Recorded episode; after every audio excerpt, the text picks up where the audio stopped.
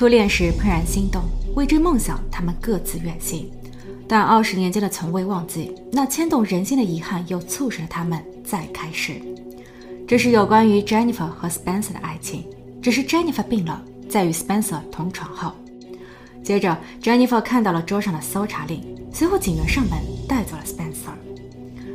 为了搞明情况，Jennifer 打开了丈夫 Spencer 的电脑。那些被 Spencer 保存着的高清相片，似乎在一遍遍地打脸 Jennifer。Jennifer，你没有被整死，算你命大，但你也只不过是我的工具，六十分之一的工具。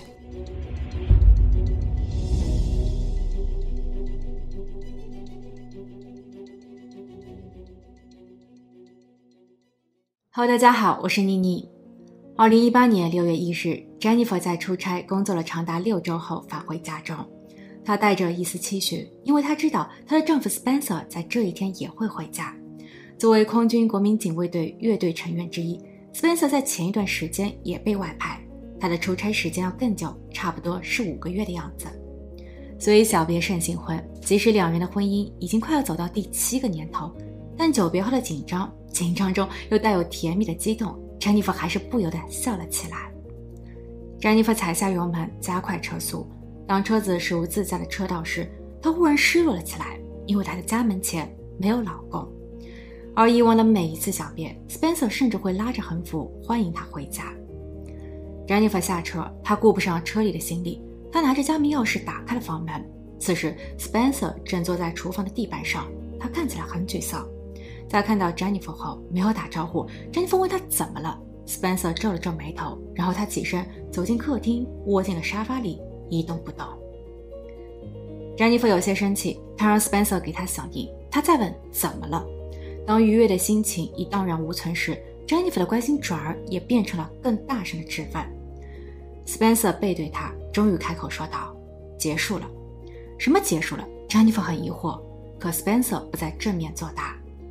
然后詹妮弗瞟到了茶几上的一封信，她拿了起来，信中的几个单词包括搜查、侵害。学生传唤日等，让詹妮弗看的是惶恐不安，而也没有时间给这一对夫妻再做交流，因为警员在此时已经按下了他家门铃。Spencer 抬起头，他深吸了一口气后慢慢吐出。詹妮弗则几乎是原地跳起，她因为紧张挪不动自己的双脚。在僵持了几分钟后，警员踹门而入，詹妮弗的眼泪不自主地流了下来。詹妮弗看着自己的丈夫被戴上手铐。丈夫 Spencer 一言不发。Spencer 被带出家门时，Jennifer 哭了，追了出去。她向警员喊道：“为什么我的丈夫是一个好人？”警员看向了她，而 Spencer 则更意味深长地看了她一眼。Jennifer 和 Spencer 先后抵达警局，他们被要求分开问话。相对于四十八岁的 Spencer 沉默不语、眼泪汪汪的 Jennifer 更显得无助可怜。Jennifer 认为这里头一定有什么误会。她相信自己的老公，这么多年来，她所看见、所认识、与之结婚共处一室的男人，并不是个坏人。A new mall, a bigger mall, and a better mall than Riverbend. Spence here in WBCS. Pace and highly mobile world. It is imperative that people can keep their work skills up to date. Jennifer 说，他们是在佐治亚州的 Barry 学院认识，他们都是主修通信专业。Spencer 是学长。有一次，Jennifer 有幸去到电台实习，并旁听了一场会议时。因为 Spencer 在当时已经是那个电台的负责人之一了，所以很自然的，他们看见了彼此。Spencer 对 Jennifer 微笑示意，Jennifer 并不否认，那一笑笑进了他的心。他们约会了，变得形影不离。Spencer 几乎是每一天都会写情书给 Jennifer，Jennifer 看了笑了，更爱了。当 Jennifer 的一位表亲在明尼苏达结婚时，Jennifer 受邀到场庆贺，Spencer 作为她的男友与她在一起。那是 Jennifer 的家人第一次见到 Spencer，那段时间也恰好遇上了一场暴风雪。Spencer 在雪停后拉着 Jennifer 跑到前院去玩，家人们看着像小孩似的纯真的两人，他们都认为他们一定会结婚。但是在 Spencer 毕业的那年，Jennifer 按下了暂停键。Jennifer 当时的想法很简单：Spencer 要闯社会，他自己也要读书，暂时的分别是为了各自更好的努力。同时，也用时间来检验一下他们的感情。Jennifer 不需要一种冲动、经不起现实打磨的爱。若是彼此真心，性情上也能契合的话，她相信他们最终还能在一起。Jennifer 在当时没有手机，她使用了付费电话，把自己的这一个决定告诉了男友。电话那头的 Spencer 很惊讶，不过也尊重了女友的选择。后来，Jennifer 在毕业后返回老家，她在一家广播电台工作了三年。随后，他独自搬到了洛杉矶，在一家电台工作。他当过记者，跑过前线，也采访过一些与案件相关的人和事。只是他没有料到的是，自己最终的成名，竟是因为报道了自己的这桩案子。此时，坐在审讯室的 Jennifer 继续说道：“在自己忙于发展事业时，Spencer 的路也是一帆风顺。因为喜欢摄像，他与多家电台合作。在空闲时，他会去到一所高中教视频制作课程。据说他的学生们也都很喜欢他的课。Spencer 还加入了当地的空军国民警卫队。他的另一项喜好是音乐，所以他成为了乐队成员之一。”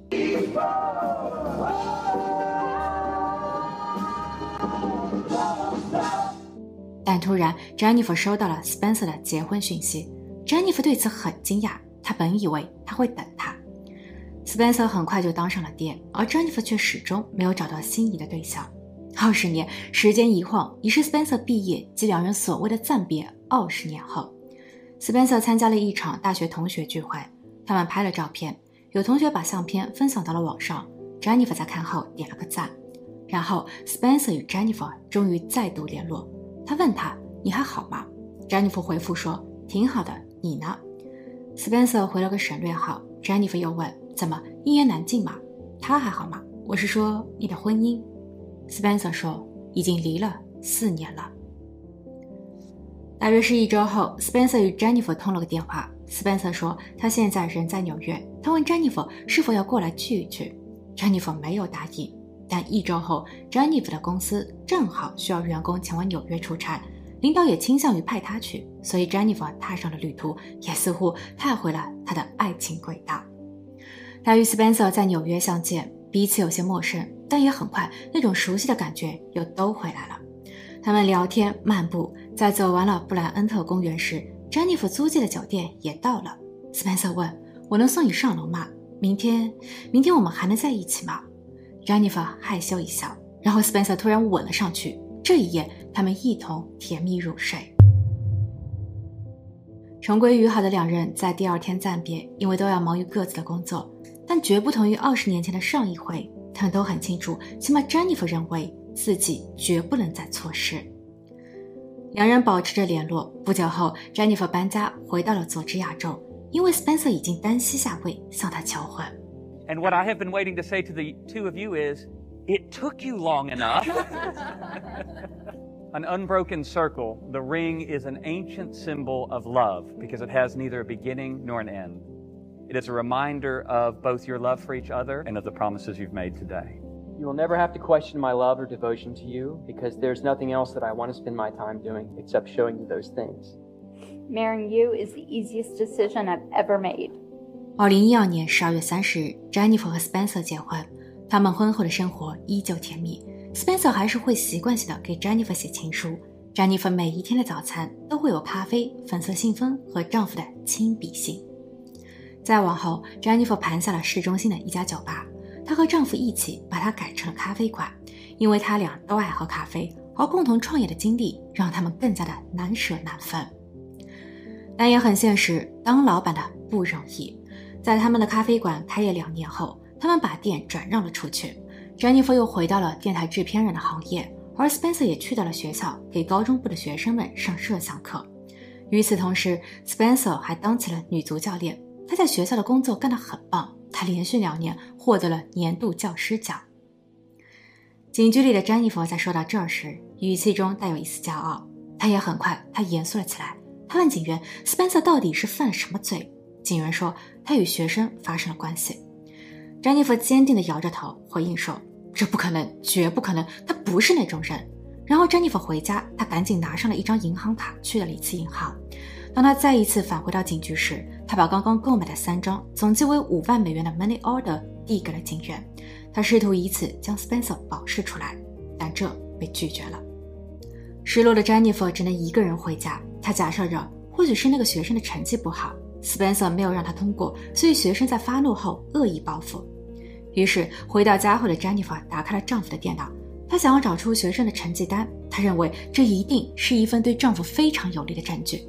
但紧接着，她看到的却是一个名为“照片”的文件夹，很寻常的秘密，可里头的内容却是丈夫一丝不挂的自拍照。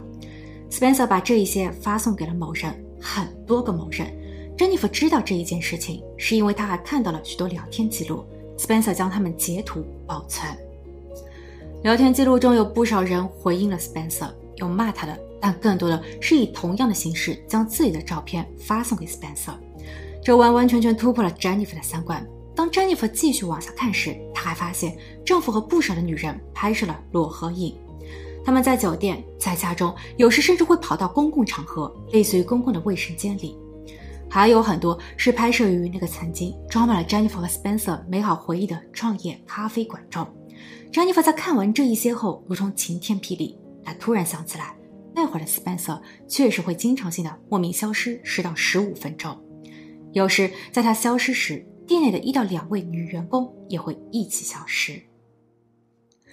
这一夜，或者说是接下去的很多很多个夜晚，Jennifer 失眠了。她约见了医生，妇科医生告诉她，她被感染了性病。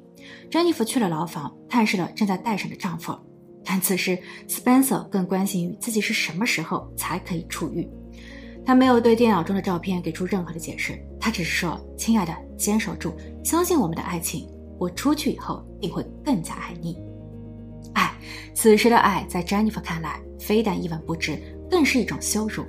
他好似一根捆绑和约束着 Jennifer 的绳索，就让他的男人利用了这些，好让他在公众面前保持着良好形象，但实际在外却更加的肆无忌惮。心拔凉拔凉的 Jennifer 转身。他不再看着这个熟悉的陌生人。回家后，詹妮弗做了一份电子表格，上面罗列了根据照片和聊天截屏所记录下来的时间，以及对方的信息，包括姓名、电话和邮件。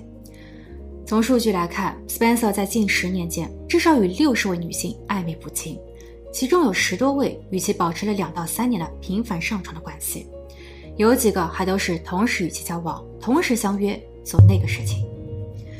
詹妮弗鼓足勇气联络了那些女人，不是质问，只是她搞不明白为什么他们会同意。曾与 Spencer 一起在空军国民警卫队服役的 Amo 说，Spencer 让他相信 Spencer 的婚姻不幸福，Spencer 真正爱上的是 Amo。Amo 曾经拒绝过他，但 Spencer 追得更加猛烈。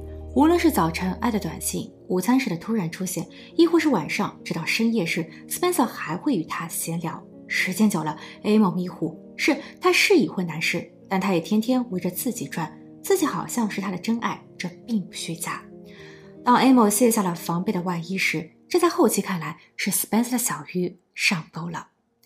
曾会经常光顾詹妮弗咖啡馆的 Bimo 坦言，他与 Spencer 出轨时还是一位全职妈妈，她刚刚生完孩子，压力很大。在去到了咖啡馆时，Spencer 与她聊天，开导她，她突然有一种被人关注、尊重和重视的感觉。那一次，Spencer 突然的触碰到了他，他有些反感，但 Spencer 速度很快，有强上的意思。后来，Bimo 半推半就，因为 Spencer 比自己的丈夫更温柔，他会很小心的呵护他，让他错以为自己反倒是爱上了 Spencer，自己心甘情愿。这件事情在后期被 Bimo 的丈夫得知，Bimo 的丈夫教训了 Spencer，但不知道是什么原因，Bimo 竟然同意不将事情做进一步的扩大。他甚至也同意了不将此事告诉他也认识的老板娘 Jennifer。Jennifer 在后期也联络上了那个举报的学生瑞秋。瑞秋从2016年学年起开始上 Spencer 的视频制作课。Spencer 拿到他的手机号码是借口说上课的时间很紧，他让学生们开个群聊，将作业发到群里，然后他会逐个点评。瑞秋在群里提交了作业，当然他的这一份作业从后期来看，无论质量如何，那都肯定是不会合格的。Spencer 开了小窗与他私聊，聊天的内容一开始都很正常，但时间久了，老师的辅导范围变广，也变了味。Spencer 会称赞瑞秋长得很漂亮，他说自己对她很有感觉。当年十五岁的瑞秋不知道要如何回复，而大叔年纪的 Spencer 却没有留更多的时间给他琢磨，他软磨硬泡，包括利用学术学分做筹码。瑞秋与 Spencer 的非正常关系持续了两年。而这两年，Spencer 被连续评选为了年度最佳教师。Spencer 还在没有任何保护措施的情况下与瑞秋上床，，Spencer 反复强调说他俩是命中注定的真爱。瑞秋没有及时把实情告诉家人，是因为 Spencer 还给他灌输了一个理念，即 Spencer 在学校、在社区中的声誉和地位都不低。如果瑞秋说了什么不该说的，那么大家会信谁？二零一八年，瑞秋高三时，Spencer 因为不再教瑞秋课程，让瑞秋有了相对自由的时间。瑞秋终于明白自己和 Spencer 的关系很不应该，她把事情告诉了妈妈，然后妈妈把爸爸拉到了一边，他们驾车外出。等爸爸回来后，爸爸说：“我们去报警。” Spencer 确实是被抓了，但也与此同时，瑞秋也听到了一些不堪的言论。有人说是瑞秋在勾引老师，有人说瑞秋好于实践成游戏，甚至还有人在问瑞秋一晚的开价多少？他够火辣吗？现在，老婆 Jennifer 已经知晓了真相，但在牢房里的 Spencer 仍会定期的给他写情书、写求助信。他希望老婆能够帮助自己把，好歹夫妻一场。这让詹妮弗心烦意乱。詹妮弗已经无法上班，并也因此失去了工作。而此前，他同 Spencer 一起贷款购买了房子。现在的他已经无力偿还这一笔贷款，他选择出售房子。签字成交的那一天，他说他也要丢掉那已经烂到了根的婚姻。根据佐治亚州的法律，老师和学生发生关系是非法的，哪怕他们都是自愿的，哪怕那一位学生已经成年。后来，第二、第三个学生站了出来，他们一起检举了 Spencer，所以 Spencer 的性侵罪必定成立。Spencer 大约是在被捕的半年后上庭，由于他付不起律师费，他申请了公社辩护人。为了在量刑上减轻责罚，他认了罪，并签署了认罪协议。